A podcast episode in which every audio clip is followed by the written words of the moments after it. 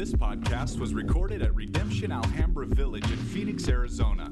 For more information about Redemption Alhambra Village, visit redemptionaz.com.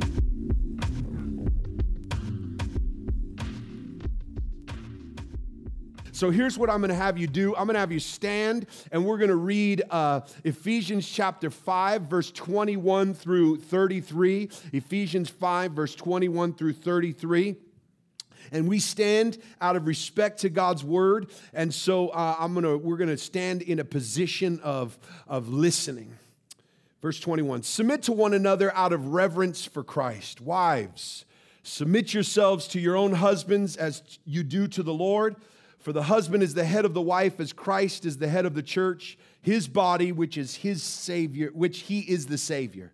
Now, as the church submits to Christ, so also wives should submit to their husbands in everything. Husbands, love your wives just as Christ loved the church and gave himself up for her, to make her holy, cleansing her by the washing with water through the word, and to present to her to himself as a radiant church without stain or wrinkle in any other blemish, but holy and blameless. In this same way, husbands ought to love their wives as their own bodies. He who loves his wife loves himself. For all for after all, no one ever hated their own body, but they feed and care for their body just as Christ does the church. For we are members of his body. For this reason, a man will leave his father and mother and be united with, to his wife, and, to, and the two will become one flesh. This is a profound mystery but I am talking about Christ and the church. However, each one of you also must love his wife as he loves himself, and wives must respect her husband. This is the word of the Lord. You may be seated. I wanted to start by reading that cold, because I know by reading it cold, it will stir up a ton of mess. I don't want to set it up. I don't want to clarify it. I just want to read God's word. Um, because I, I, I, I've been around long enough to realize y'all love Ephesians, and then we get to this text and we get we become experts on marriage, right? Uh, what he really meant, Husbands spend hours studying three verses about what wives should be. Wives uh, debate over the meanings of words, and conversations take place, and there's constant struggle around a text like this. But I want us to remember that this is a small section of a very big book. And most of what we've been dealing with for months has been dealing with the, re- the unification of all things, that God is making one things that have been separated because of sin. You see this word one in this, that the two become one. It's another form of this language of oneness right? That, the, that, that all heaven and earth was separated, but in Christ it's becoming one. And, and everything that has been separated, God and man has been separated because of sin, but in Christ it's becoming one. And the church has been separated and divided nations, tribes, uh, rich, poor, young, old. All kinds of divides, walls of hostility have held us apart. And there has been so much in regards to this that we have spent so much time on. And now, what Paul is doing is zooming in even closer on relationships.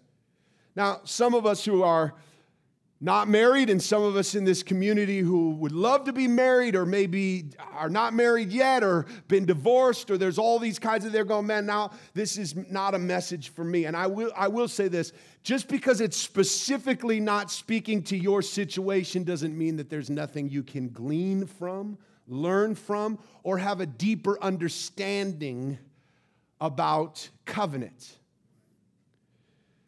This week, my wife and I celebrated 20 years of marriage. Yeah. Um, I've been married 20 years. I, I literally never thought I would say that. Not, not, I just never thought I'd be this old. Uh, not because I thought I was going to divorce or something. It just, I never thought I would be this old. And now sitting here 20 year, years into marriage, and the same day, uh, this week, Dave and Lisa Johnson, Elder Dave, they, they celebrated 32 years of marriage. Uh, so that's an anointed day uh, the, of marriage, that day, the 22nd. There's an anointing on that day. Uh, I, I will say this Dana is the best thing that's ever happened to me. I don't in any way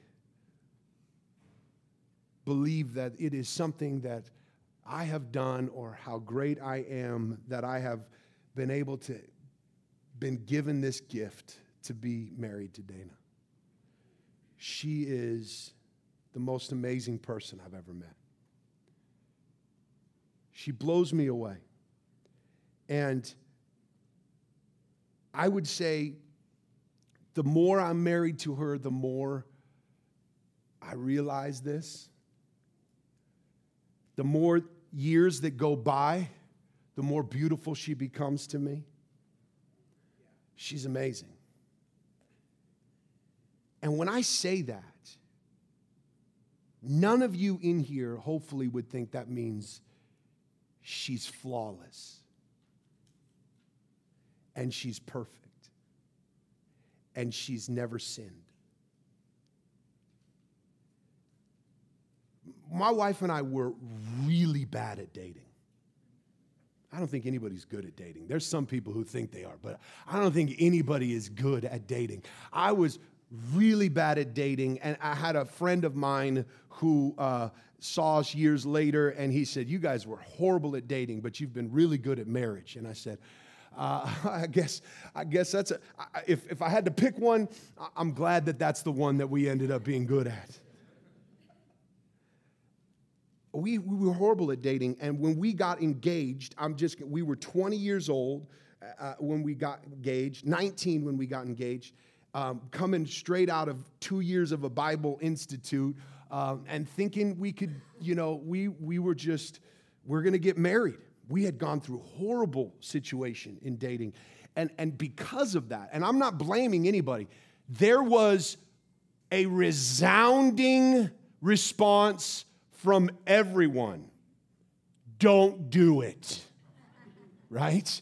Uh, don't get married. This you guys are not ready. Uh, there's a lot of things going on. And, and this is, and, and, then there was the, the you know, young people who, who may be like, man, you, you, you, you should wait longer or, or, or you're not ready or there's things happening. And, and there, was, there was a lot of that. And I think people who get married, especially nowadays, they're, they're, they're used to hearing those kinds of statements. That was resounding. But I, I, I was at college and, and I was walking through a courtyard and there was a professor that I really looked up to, and he said, Aaron, I heard you got engaged. And, and immediately I'm going, okay, here comes another one, right? And it's a professor I really looked up to, and he said, it's gonna work. And for the first time, I'm like, this sounds different than somebody else. Well, what do you mean? I said, what do you mean it's gonna work? How do you know, right? He goes, you understand covenant, and he just walks off. I've, i talked to him years later, actually, just last year. Wayne and I went to Tucson. He's actually pastoring out of there. We were sitting with him, and I told him this story. And, and, uh, and he's like, I don't even remember saying that to you. I'm like, man. he just walks off.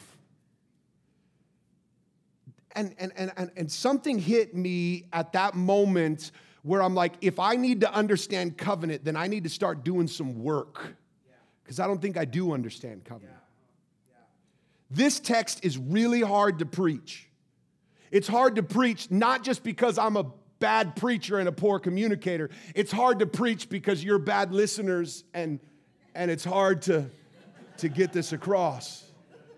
So mix my bad preaching with your bad listening, and this is a disaster waiting to happen. It's not just my fault that this is a hard message to preach. It's mostly your fault, right?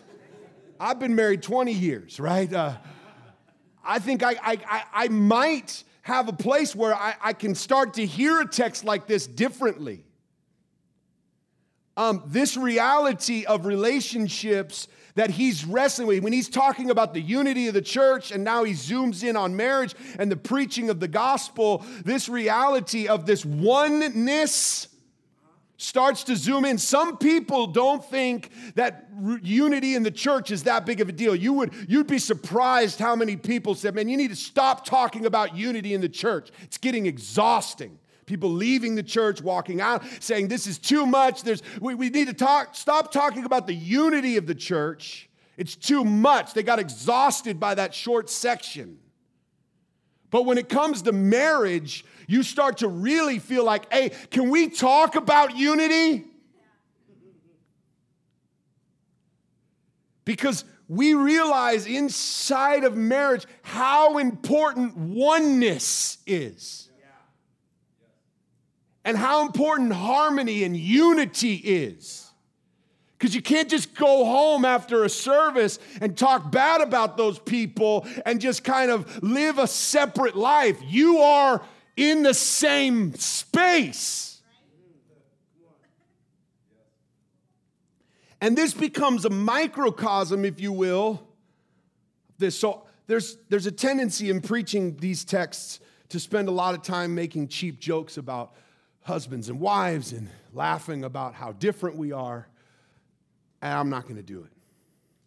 I'm going to just try and give you a couple things to think about. One is kingdom and covenant, I'm going to use the word covenant. Covenant language is different than worldly or contract language. Uh, there are certain things, and I'm not going to run this illustration down, I'll get myself in trouble, but there are certain things certain cultures can say language wise that other cultures can't say. Like, there's certain things Wayne can say that I can't say because of his culture and context. And if I say it, it's not good because the language is different. It's the same word, it just means something different to him than it does to me.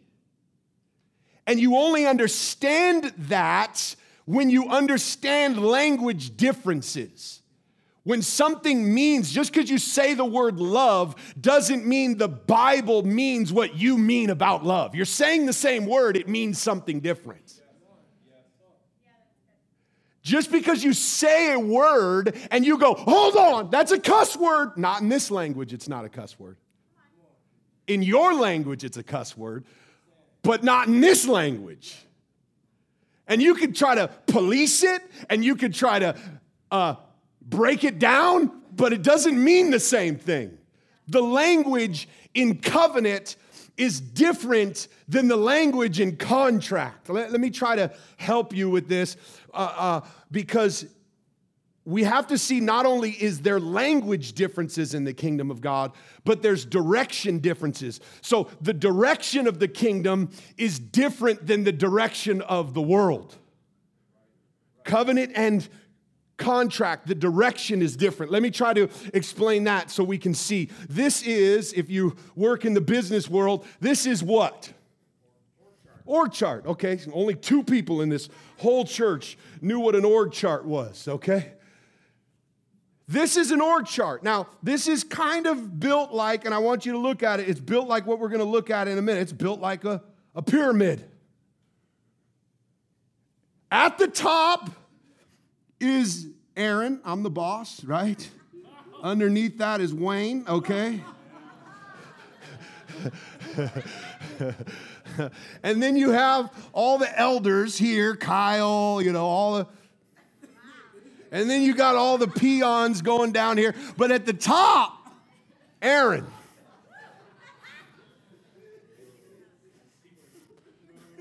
See that?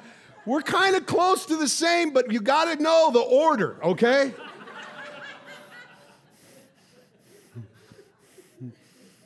The elders, yes, we're all one, but don't mistake the order, okay?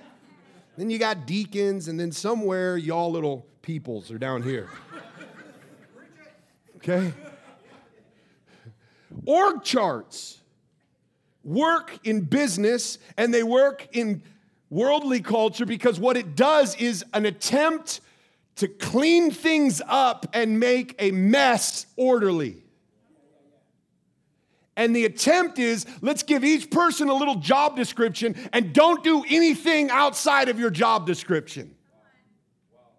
Only do your little workload, and then everybody in this scheme, this pyramid scheme, tries to work their way up. So here's if you're at the bottom, your goal is to work your way up. If you're at the top, your goal is to keep people down. Oppress. Don't let them take your job.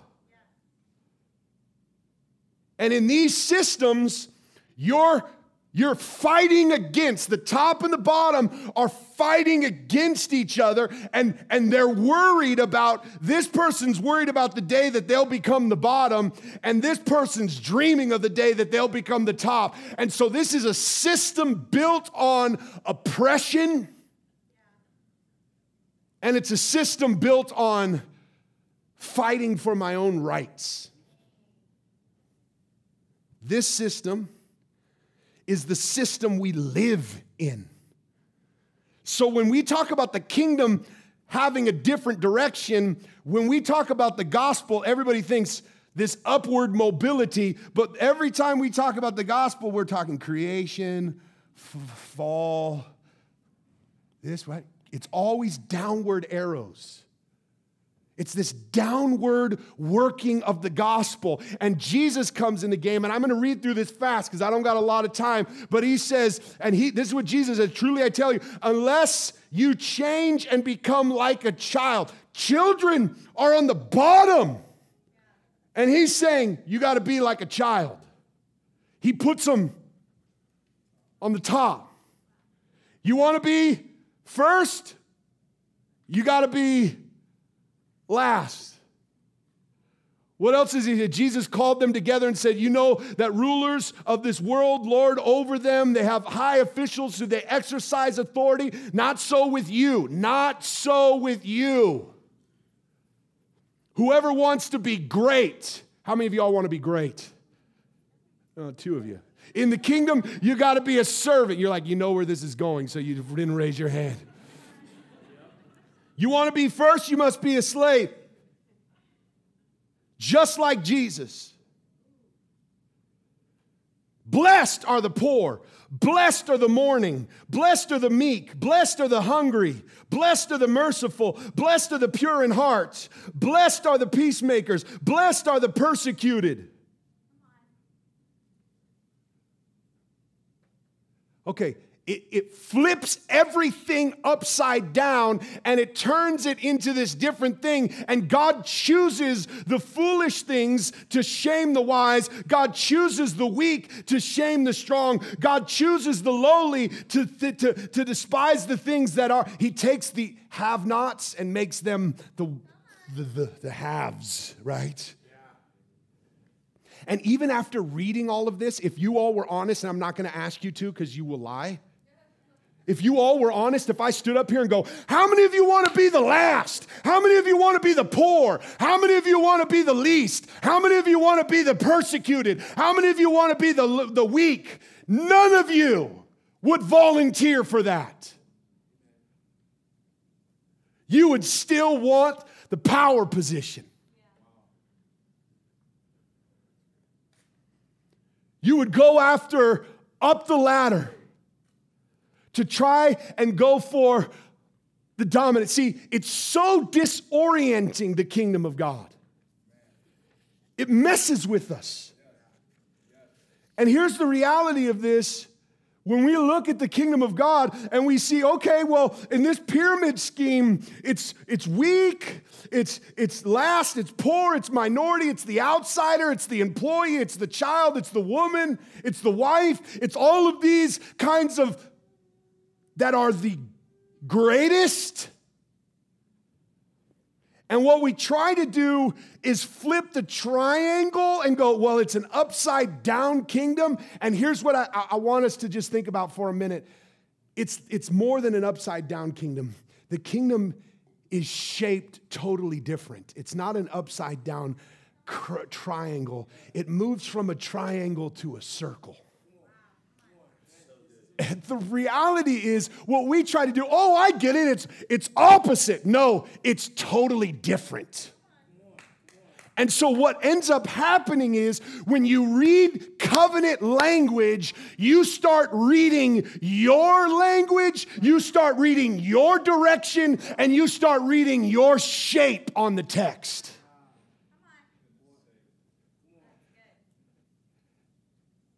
And it, and it messes with you. Um, I, I, um, I uh, was surfing as a little kid. I lived by the beach, and, and uh, I, I, I, we would go out and get in the ocean. And one of the first times I get out there and I'm on this little, I'm trying to figure this thing out, and I get toppled uh, over in the waves, and I start swimming as hard as like I'm losing my breath. I start swimming as hard as I can up to the surface, and, I, and I'm panicking, and I'm swimming as fast as I can, and I hit the bottom of the ocean. And I thought I was swimming up, but I thought I was really swimming down. And it wasn't until I hit the bottom that I, uh, I push back on, I almost lose my breath. I come out of the water and I am so disoriented because I literally got so toppled that I couldn't even tell which way was up and down and I couldn't figure things out. And this is what happens when we move from one kingdom to another. Everything is so different and disorienting that we can't figure away what's up, what's down, what's left, what's up. Where are we at? How to see things, how to hear things. And the reality of this is when we read something like this, we have to see how disorienting it is to us because of what shape we are. So, what I'm, I'm asking from us as we approach a text like this is that we would take a minute and read this text the right way. First time we read it, we just read it cold. This time, I want us to read it the right way. When I say the right way, I want us to read it with the right language, in the right direction, in the right shape. And don't impose your perspective. I know that you can't do that. You already have disorienting thoughts in life, but it's hard for us when we're coming into this kingdom to understand. And I want us to go from a triangle to a, a circle. And here's what I mean by in a circle, it's one thing. There's no top, there's no bottom. In a circle, there's it's all all one. It's interesting when you talk about marriage, they give you a ring and they, they say this ring is a, a circle for many reasons. It's for its eternal nature, it's for its covenantal reality, it's to remind us that we are coming into oneness. This is the top right now, but how do you know that's the top? What's the top? The purity of what you see in this circle language is that between the Father, the Son, and the Spirit in covenantal language inside of this new kingdom, those who were at the bottom of this are a part of and equal with and in covenant with the other. So I, I, want us to take a minute and just kind of read this together. And, and I'm not going to take a lot of time to preach. This is a two part, and Wayne next week is going to do a better job at wrestling this thing to the ground. I'm just trying to mess with your perspective, your lenses for a minute. And then Wayne's going to wrestle this to the ground next week. But I want us to think of when it says wives here, submit, this in your language could be a cuss word to you. It's cuss. You stop cussing. Okay? It's not because it's a cuss word, it's because in your language, you've made it a dirty word. Just a verse before this, it says, All of us, as the body of Christ, need to submit one to another. In covenant, submission is beautiful. Wives, submit. To who? Your own husbands. Can I just be clear on this? Paul is not saying all women submit to all men. this is saying you, wives, submit to your own husband. This does not, this does not elevate male dominance over all women. This is very covenantal, and he's focusing in on a wife who is submitting to her husband, and she's doing it as to the Lord. And here's, here's where it becomes very, very sacramental. It becomes very, very spiritual. Is there is no husband who deserves this. A wife only does this when she's doing it as worship to Jesus, not because someone deserves it. This is an act of worship for a wife, not an act of her worth. This does not determine a wife's worth, it is an act of worship to the Lord. And then it begins to set up this covenant and it connects it to a husband being a Christ like example as the head of the church. Now, I want you to think of head language connected to what is the whole of the text. A head is connected to a whole body. And a head separated from its body is decapitated. A head's value and a head's worth by itself is not an important piece, right? The whole body, scripture says, every part of the body is an important part. Can we say amen to that? He's not elevating, he's connecting.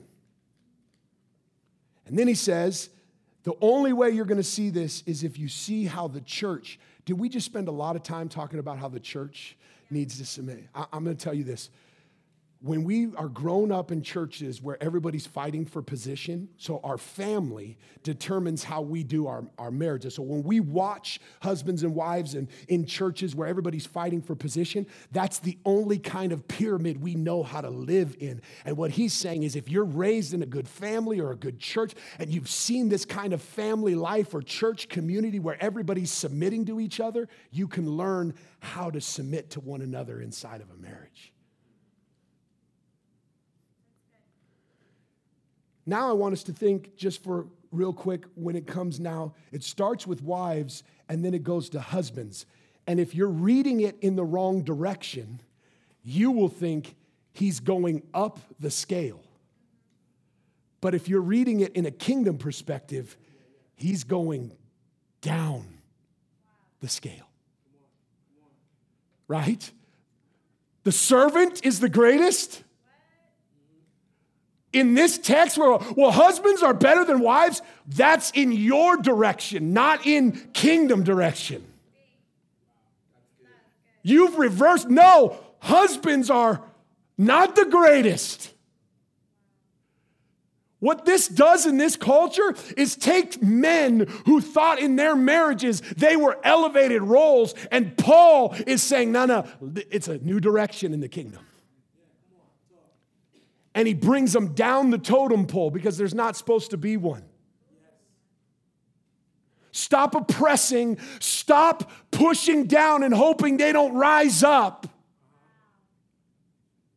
Stop living in this pyramid scheme of a marriage and give yourself up. Sanctify, wash, present, that she might be without spot or wrinkle. I'm running out of time, church. And in the same way, in the same way, husbands should love their wives as their own bodies. And I'm going to camp there for a minute if you're ready for it.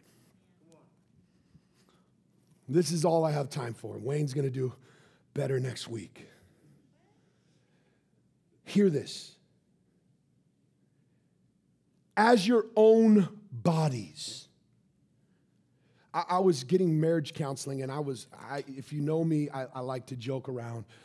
Uh, one of my favorite uh, love languages is sarcasm. It's, I, I, I love it. I think that's a love language. It was mine. Uh, I was getting premarital counseling, and you could see why maybe people were like, don't do it, Dana. Um, but I heard that the counselor had this illustration about handing a rock to the guy and say, drop this rock on your foot. And the no guy would do it. And then he would say, See, you wouldn't hurt your own body, so don't hurt your wife. So I heard about this and put on steel toed boots, right? And he handed me the rock, and I'm like, No. He's like, Do it. And I went, and dropped the rock on my toe. Ruined his illustration, right? He's like, I've never had anybody do that before.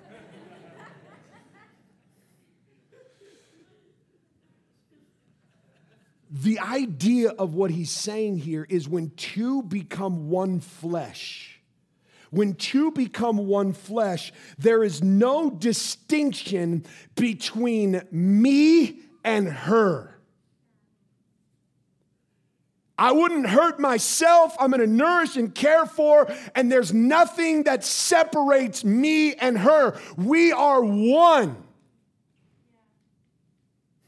See, this is covenantal language. The reality of oneness is there is one God in three persons, and this is a mysterious union, is what we have kind of labeled it. This mystery of the Trinity, this mysterious union, and this mysterious union is made up of three parts that refuse to be separated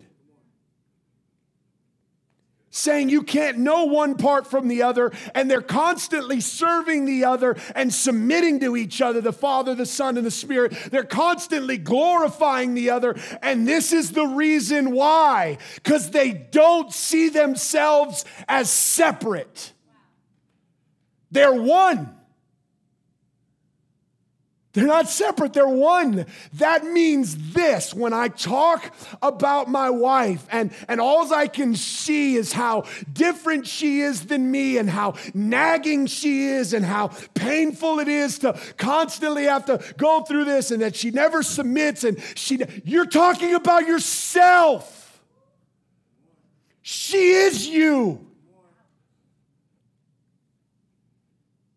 And how different could our minds be if we move from this triangle life to seeing that husbands and wives are one thing?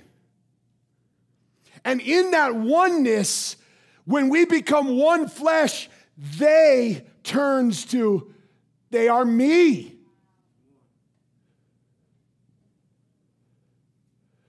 She is a gift. She is me. Yes, we are separate. Yes, we are distinct. Yes, there is personality difference. Yes, but we're one. Um,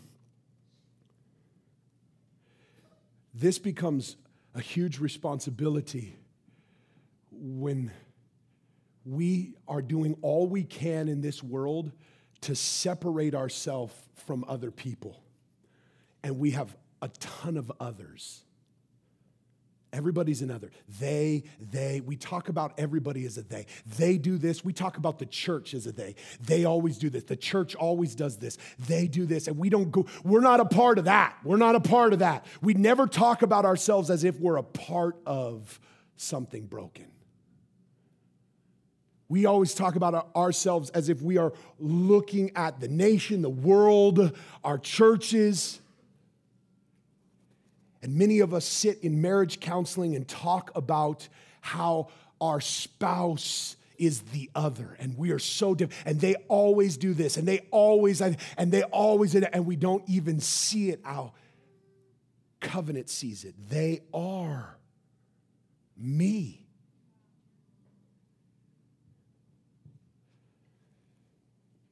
Um,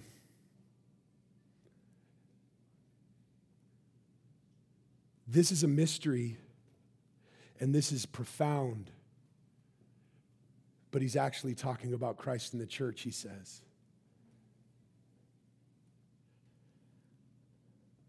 That's beautiful. Why did Jesus go to the cross? And take on all of the suffering and pain and agony? Why did he humble himself and die the death we should have died and pay the price we should have paid? Because we are him. We're one flesh with him.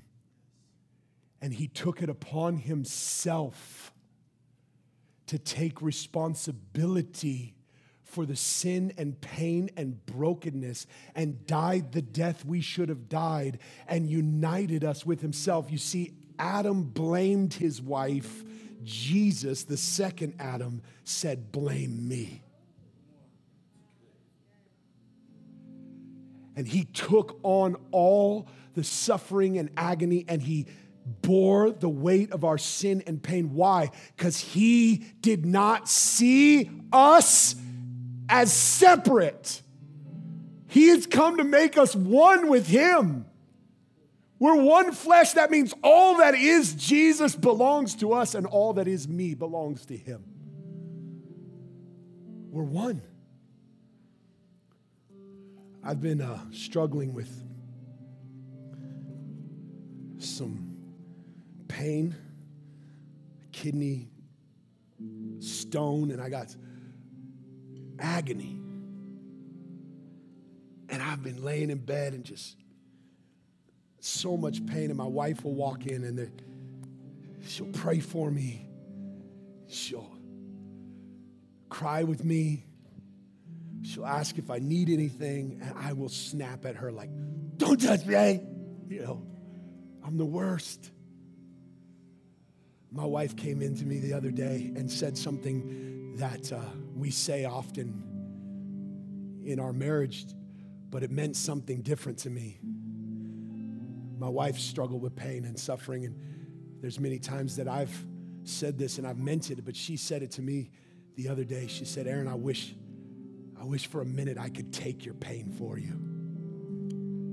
I'll bear all of it so you could just have a moment of relief.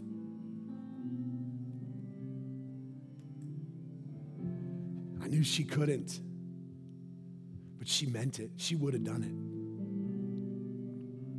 That's covenant language. That's, I'll take the crap end for the sake of the whole. I'll submit. I'll die. All it's it's going the opposite direction of every other marriage that's falling apart.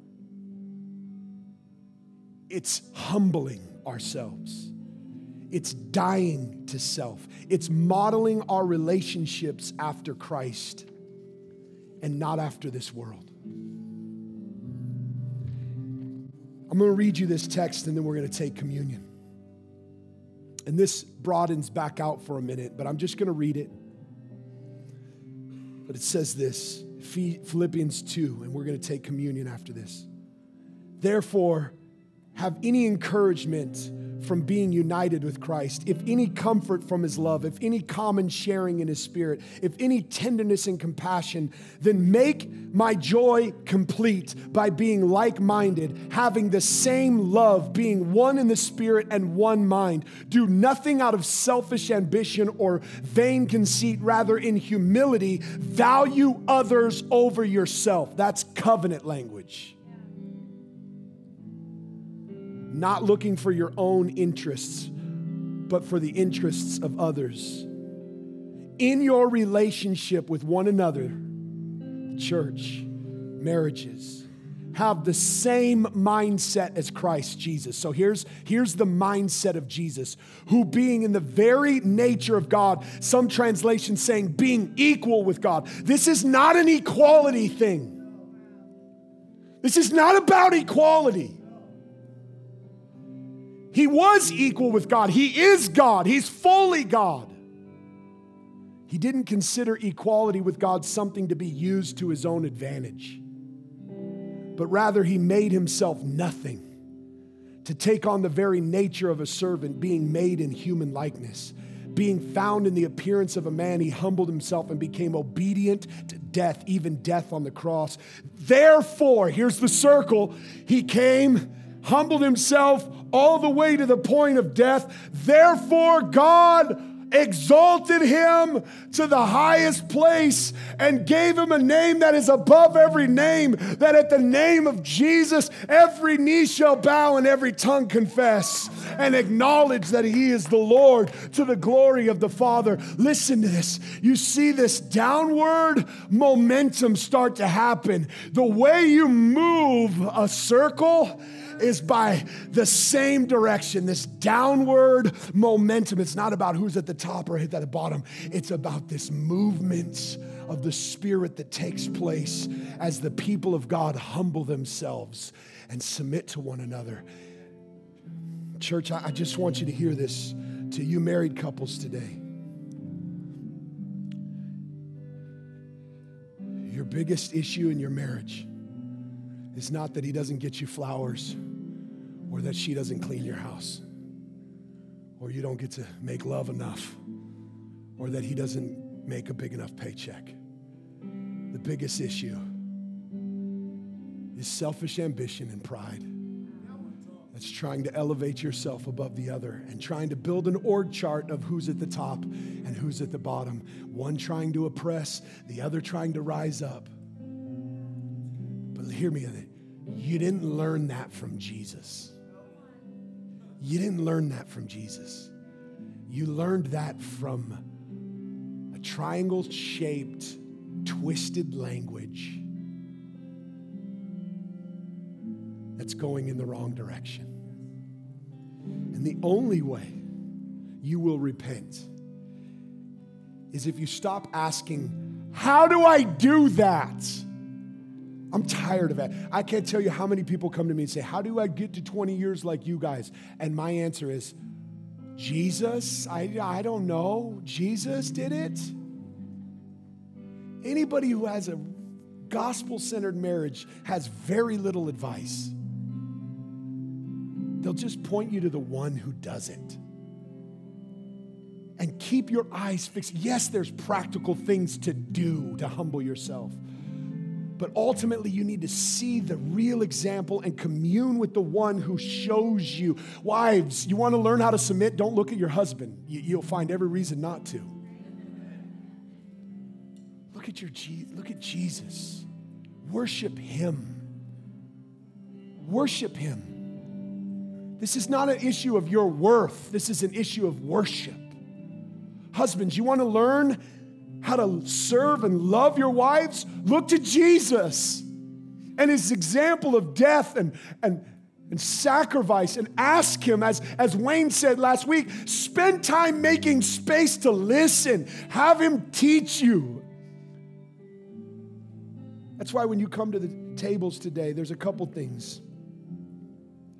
One, come and just commune. All married, single, rich, poor, young, old, whatever, black, white, come to the table. Let's fellowship and covenant with one another. But if there's any ways that we can pray for you, Wayne, myself, any of the leaders here, we'd love to pray for you.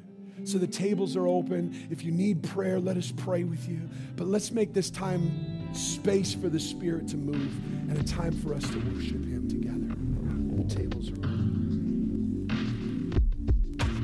This podcast was recorded at Redemption Alhambra Village in Phoenix, Arizona. For more information about Redemption Alhambra Village, visit redemptionaz.com.